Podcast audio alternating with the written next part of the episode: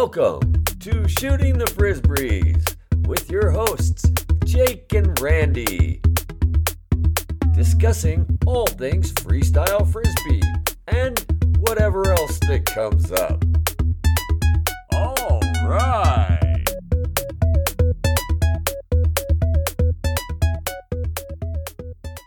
Welcome to Shooting the Frisbees with Jake and Randy. Hey, Randy, how's it going? Hey, Jake, I'm doing good today. How are you? I'm doing wonderful. So, um, as we record this, I'm in Portland, but by the time this airs, I should be in lovely Hawaii, uh, hopefully jamming at uh, Kualoa Ranch again. Yeah, well, I also know that you will have completed a, a bike trip. Like you're going to do a bike ride on the Big Island, and where where where did that happen? Oh yeah, this is really cool. So a bunch of uh, friends. It's they, they call it the couples ride. So a bunch of friends uh, get together with uh, husband and wife or boyfriend girlfriend, and uh, we rent a bunch of we rent two houses, and then we bike ride for the weekend in Volcano National Park. It's gonna be amazing. I've Ah. never done it before, but I'm really looking forward to it. I've been to the park one time, and uh, it's just beautiful. I'm very much looking forward to it. I think that was the last time I was there. We could I didn't actually see the lava, but where we were, we could see the glow off in the distance over the horizon. Um, it was night, so it was full moon, but the lava was over there glowing. It was just like, oh my god, this is intense. Yeah, it's So- kind of wild. That's an it's an active an active volcano area still. Yeah, totally. Uh, so with that, talking about exciting things, let's uh, bring in our our guest for this episode. So. Uh, this time we'll be talking to Joey Hudoklin. and so in the last episode with him, he talked a little bit about that magical once in a lifetime tipping series that he did. Uh, that's up online, uh, but he just barely talked about it, and the reason was because we lost him on the call, and so when we got him back, he went back into way more detail, and so we're going to start this episode off with uh, his second description, which has much more detail, and it'll be very fascinating to hear. So. Uh, with that, let's bring Joey into the call. Chipper released his his best throw with massive Z's on lefty counter release, and uh, I was really in the zone. And my concept of putting together combos is to try to do one move into the next one that that I have planned, two planned moves in a row, maybe three. If I can get through the third planned move or the second one, uh, then it's what is the next best available move for me to do without going back to a the. This is so it was my point in the routine to do to showcase my tipping. Uh, I had a, a double spinning tip under the leg thing that I had stolen from Donnie that I wanted to start it with, and I think it, but I think I shortened it to a one and a half just to be safe, and I did a one and a half under the leg into a double spinning the other the same direction um, under the other leg. So I had those two, and that were, those were my first two moves. So I wanted to get the hardest ones out of the way in the beginning, and the it, thing was perfect after the first two moves. So I think I may have doubled back the other way and done a spinning the opposite way under the leg double under the leg tip, and and it was still perfect. So I think I went into some alternating behind the back tips and then a few miscellaneous tips in the middle. And the way my tipping concept works is to, if I'm going to be spinning, I need to tip it high. So I have, can spot the disc and get to the next one, have time to get to the next tip. And so the first tips were very high with the spins. As the combination went on, the tips got a little bit closer and lower, and they started going faster in succession, more rapid fire. So by the end, I think I it was 16 tips, and there was by the end I was going back. I was alternating hands underneath both legs without any spins.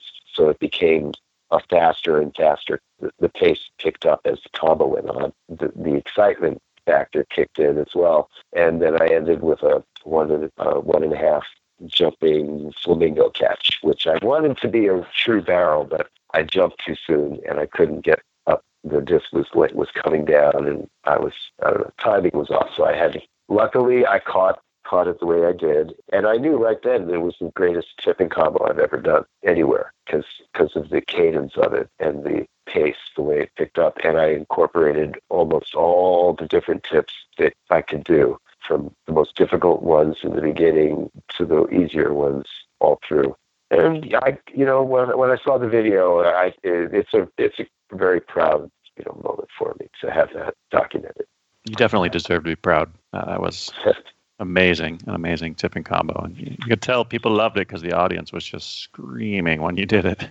I think what's also awesome about that combo is that it's done so smoothly and effortlessly. It appears, and you just don't realize how difficult and technical that is. You just made it look like it was effortless, and that is also the beauty of that combo. Well, thank you. Um, you know, it, it, back in the day, uh, old timers speak here. Um, you know, we would uh, uh, a lot of our combinations were based on moving our bodies around the disc. So the disc often would be would stay in, in one up and down plateau. We weren't doing so many um, vertical maneuvers at the time, so uh, a lot of it was horizontal or slightly less horizontal, but a lot of it then was moving our body around the disc. Things have you know, changed. The, the the game has changed, and uh, and it's great that there's different ways to do things now. But that was more prominent back then than it is now, and that's what that was. The disc kind of stayed in one place, and I moved around the disc. So, Joey, who are the players that you've never competed with but you wish you had? Well, Randy, Shills, both of them. Well, let me rephrase that. I did compete with Amy one time. She wasn't truly who she is now as a freestyler, not by even a long shot. But again, I'd like to give that another try. But um, you know, uh, uh, I, I could go on a, a, a longer list, but of the players who were more contemporary to me, I would have to say, you know, Randy and Dave Schiller, Amy Schiller. You know, there's obviously some state of the art players. And I'll just quickly add, know, I'm not just saying this to, for any other reason except for the truth, is that uh, last uh, year in Virginia when you, Jake, and James and I got to jam. It was really the first time that you and I had connected on a on a field like we did that that day, and I got to feel your your concept of how you put to, what you want to do next, kind of thing. And uh, it was able to anticipate a little bit, and we had a real good time. And James, I know a little better, uh, a lot better, and you know, I would love to try that sometime as well. Yeah, that would be amazing. I would be up for that. And you're right. That was an amazing jam the three of us had. We were all clicking. I don't know. It doesn't always happen when you're in a jam with other people and everybody's on the same page and everything's working, but that's what was going on there. So that's my favorite. yeah, that was uh, that was a real exhilarating moment. And and and Randy, you know, I mean, you know, I don't like to choreograph anymore, you know, but you're you are the master choreographer at this point, and you and I could, I'm sure you, I'm sure you could direct me at this point. It, it's a, doing something pretty great and fun. So yeah. So would you wear the tutu? well, well, Joey, that's an honor to to have you even put me on that list, and and it's weird. Our paths kind of missed a little bit. I mean, not a little bit, a lot of bit. So I checked out in whatever 80, 81. I didn't come back till 88, 89, and so that was kind of a period where really was a big chunk of your, you know, frisbee competing. Like that was your living, that was your life, the Bud Light, all of that stuff. And so I kind of missed out on all of that. I'm really sorry you did. Yeah, me too. I I look back and it's also been, you know, talking with all these folks. I'm like, God, I missed this rich period. I mean, I was still playing, but you know, theater was my passion, and I was following my other passion. Well, I'm glad you came back, and so are many others. You know, I like to choreograph, but you know, I, I, I will say my favorite is just to go get lost in the jam. You know, choreographing and putting together routines is certainly is something I like to lean into, but really my joy is where the jam is. Yeah, well, you're adaptive so so much in, in both areas. You know, that's why you one of the reasons why you're so exciting as a, a performer. Your natural yeah. abilities. I want to ask about Craig Smith a little bit because yeah. I know very little about your relationship with Craig, but I want to tell a quick story and then I'll ask you the question. Um, so, Lori and I got married uh, a couple of years ago, and we had a jam in Santa Barbara in Palm Park the next day. A whole bunch of people showed up, and we were jamming, and everything was great. Jam was kind of winding down, and this guy walks by. He looks at us, and he just walks into the jam and starts playing, and I'd never seen this guy in my life, and he's amazing. He's like doing uh, the, the outside rim delay behind his back, shooting it up into the air into spinning catches. Like, who the heck is this guy? So I was exhausted, but I rallied. I ran out there and started jamming with him. And uh, I said, Man, your game reminds me of Joey Hudoklin. I think I'm giving him a compliment. And he goes, Well, who do you think taught Joey how to airbrush? Dang, who is this guy? So it turns out that was Craig Smith. Uh, and so what I've learned later is that you used to play with Craig Smith a lot and you had kind of a different style at that point that you were pushing in your game and in competition. So I just wanted to ask, how did you guys meet and how did he influence your game? And I'm glad you brought, brought him up. Uh, he's a huge, huge influence for me. So grateful to had that uh, time with him. He's a he was born and raised in Santa Barbara. So uh, in fact, Evan David is from Santa Barbara. So Craig and Evan were actually playing freestyle minimalist in in like high school or something in the early '70s, and they were airbrushing probably you know right at the onset of anybody and they had that wind there to to work with. Craig was there, and but he is a different he's a different bird. He plays with no nails. He's almost exclusively clock. He likes to play with a small disc. He likes a 119, a Super Pro. For him, uh, Sky Styler, as he calls it, is like playing with a big boat because he's a sail. He's a sailor. It's like steering a big boat when, as opposed to a fast little sailboat. He has a very refined airbrush touch. He's the airbrush king. Uh, Captain C is his nickname because he's a sailor. We we played throughout the years here and there, but uh, after I basically after the Bud Light team came to a, an end, late '88, I started playing with Craig. We started hanging out. I was working for him. Uh, he's a uh, tile, so I was his assistant basically, and uh, we would jam afterwards. So he started uh, introducing me to the smaller disc, which I always liked anyway. But this was different because it became, we were, it became almost an exclusive clock jam. A lot of speed flow and a lot of angular throws. Um, Craig did something for me that uh, that is was a real eye opener. He pointed out with using the left side of the wind.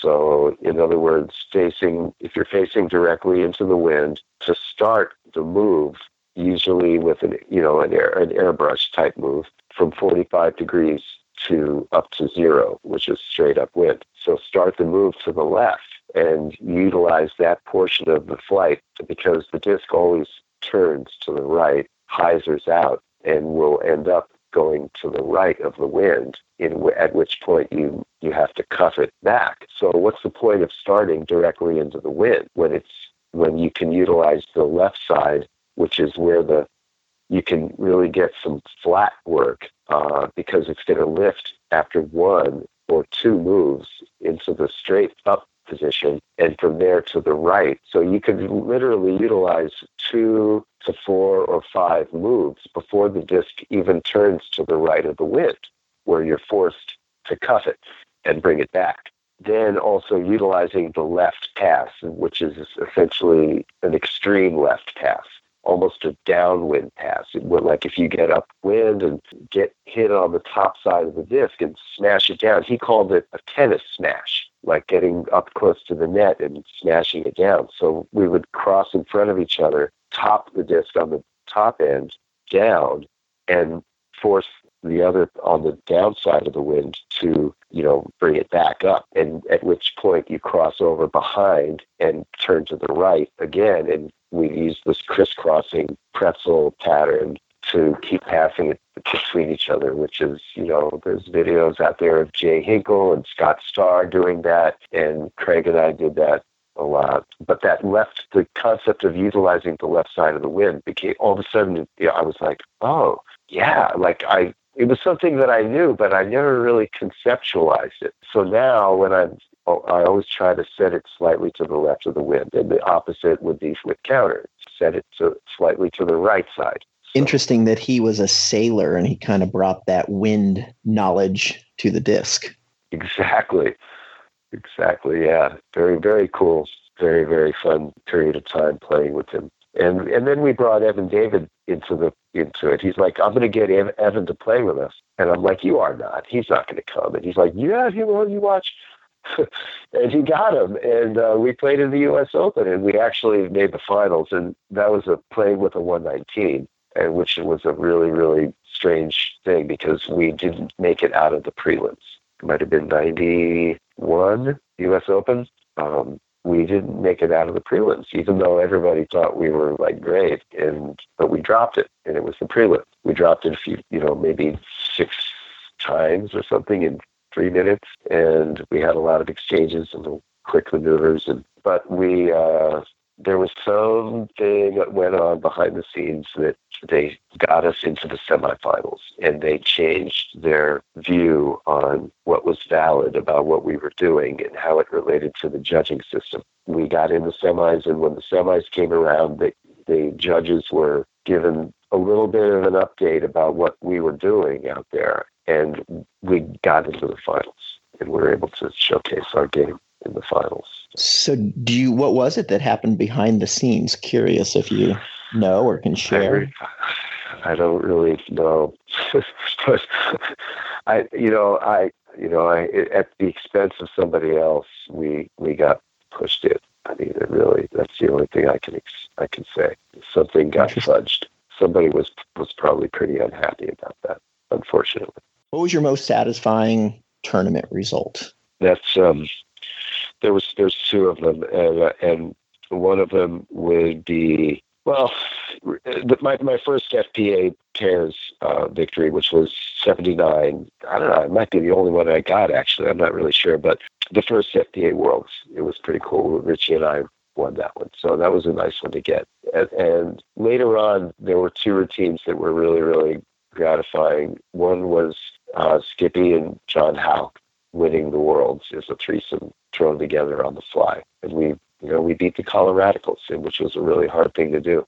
You know, we we just threw threw our routine together and we're an impromptu team. You know, it was like it was like one of those I told you we could do it kind of things.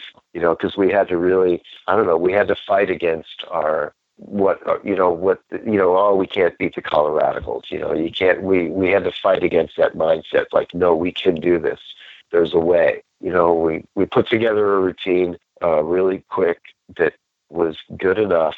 With the, the co-ops were good enough, and we could catch them. And then our strategy was to to out difficulty the Coloradicals. So we, we and execute. So we we had a choreography that was just good enough to you know be on the same page as those guys, and and then we out difficulty them and executed. And I think, you know, sometimes when you go up before a team and you execute really well, it puts the pressure and they knew that they couldn't afford to drop too many. So once they did drop a couple, I think a couple more, they, you know, it, it affected, it might have affected them a little bit and we ended up winning. And so that was really, really gratifying. And the other one was, um, uh, Chipper and I in in Fort Collins, the indoor uh, in 1987, which was one of the best overall rounds of freestyle that I've ever seen. If you look at the entire video of all the teams in the finals that year, every team was in their prime. We were we were all are like 28, 29 years old, you know, with a lot of experience under our belt in prime condition, uh, you know, performing and otherwise. And the game had, had matured at that point, and everybody played. And that was the weekend of the the uh, oh my god the um, the weekend of the uh, the convergence of the planets where they all lined up. Everybody was it was like a love weekend, and everybody was on a high, and everybody played great. And you know, Chip and I, I think, had two drops and Chipper didn't show up until like five minutes before we had to play. And I'm like, oh, I know he's going to be here. It's okay. And he had been up all night, and he showed up just in time. And I had I cued our music, and he's like, "What are we playing to?" And I'm like, "Well, I got this thing, this Jorma, uh, acoustic thing, and I got it cued to five minutes from the end, and it's going to play out to the end of the song, and it's going to be really beautiful, and just relax. Everything will be fine. And and Chipper and I um, just were playing spontaneous at that point. We didn't really have a routine. We just had all this stuff that we had, and we would go, okay, we'll start with this, and then we'll do some of that, and we'll do a little bit of that, and then we'll do this at the end. And and we ended up with our my favorite routine that we ever did. And Chipper, I found him in a heap, crying in the bathroom after the routine. I'm like, "Where's Chipper?" I'm like, "Where is he? I want to hug him." And he was in the bathroom on the floor, crying. And I'm like, "Oh, Chip!" He was like, "I'm so happy." That was the that was the other one. Wow, that's awesome. So you know, Skippy has said that that is one of the greatest routines of all time. That indoor final, and you guys, in particular, your routine. Everybody was on fire that day. You got to look at all the routines. Velasquez brothers, Skippy and Tom. Gosh, I can't remember all the other teams, but everybody was on fire. I, I, love how Joey describes that all the planets lined up and there was sort of this weekend of love and that everybody was on fire. And one of the things that I also found touching in how Joey reminisced about that experience was how he was looking for Chip and he couldn't find him. And Chip was in the bathroom and just overcome with with joy and tears and that you know chip was like i'm so happy and uh you know i just I, I love that i think that that is one of the great parts of being a human being is you get so overwhelmed with joy that you actually cry. you know, it really is like tears of joy. It seems like such an oxymoron, but it's it's one of the best feelings ever. Yeah, totally. Yeah, have you been there in regards to freestyle frisbee? I've uh, well, I've never cried actually, so I can't say that I've had tears of joy, but I've walked off the field and just been so happy with how I played that definitely it's definitely been moving. Oh, so how about you? Have you been moved to tears? I've I've only had one experience where I was where it just caught me off guard. I didn't expect to be announced the winner, and so when it happened, it really hit me. It one of Chip's tournaments, the Aloha Beach Festival, and I don't remember what year, but I played with Joel Rogers, and uh, we played to Nirvana, and I had just kind of come back onto the scene and was starting to, you know, find my game again, and played with Joel, and we played really great, and I knew we'd played well, but I didn't think we would get the first place spot. They were announcing it, and it got to third, and I was like, oh my goodness, they got to second, and I realized, oh my gosh, we had won, and and it hit me, and I I kind of had I welled up. I I just I, I had to gather myself but that was definitely a moment where I welled up uh, wow. unexpectedly. That's cool. Do you remember when we, you and Dave Lewis and I played co-op uh, Prague, and we didn't know that we had won until they announced it? Oh yeah, that was that was pretty emotional for me, and I think it was for you too. I remember, or and Dave, I guess I remember us all jumping up and down, and I think one of, I think it was you, maybe jumped on my back, and then somebody shook up a bottle of champagne and squirted it everywhere. We were so excited. yeah, no, it's it's it's a heady moment for sure. It it really is, especially when you're not sure, and then when the announcement comes, it it it just like moment of acknowledging what has just happened is very cool. Yep, it's very cool. I love it. Well, um, with that, I just want to uh, say a special thank you to all of our supporters, all of those who donate, uh, buy merchandise, and especially to our patrons uh, you really help us keep the lights on. And uh, just want to say we are $1 short from our first goal on Patreon. So if uh, anybody out there is not a patron yet and wants to help support us, go up to Patreon and become a supporter, and uh, we would really, really appreciate it. Indeed. And Jake, with that, I will talk to you next week. Talk to you next week.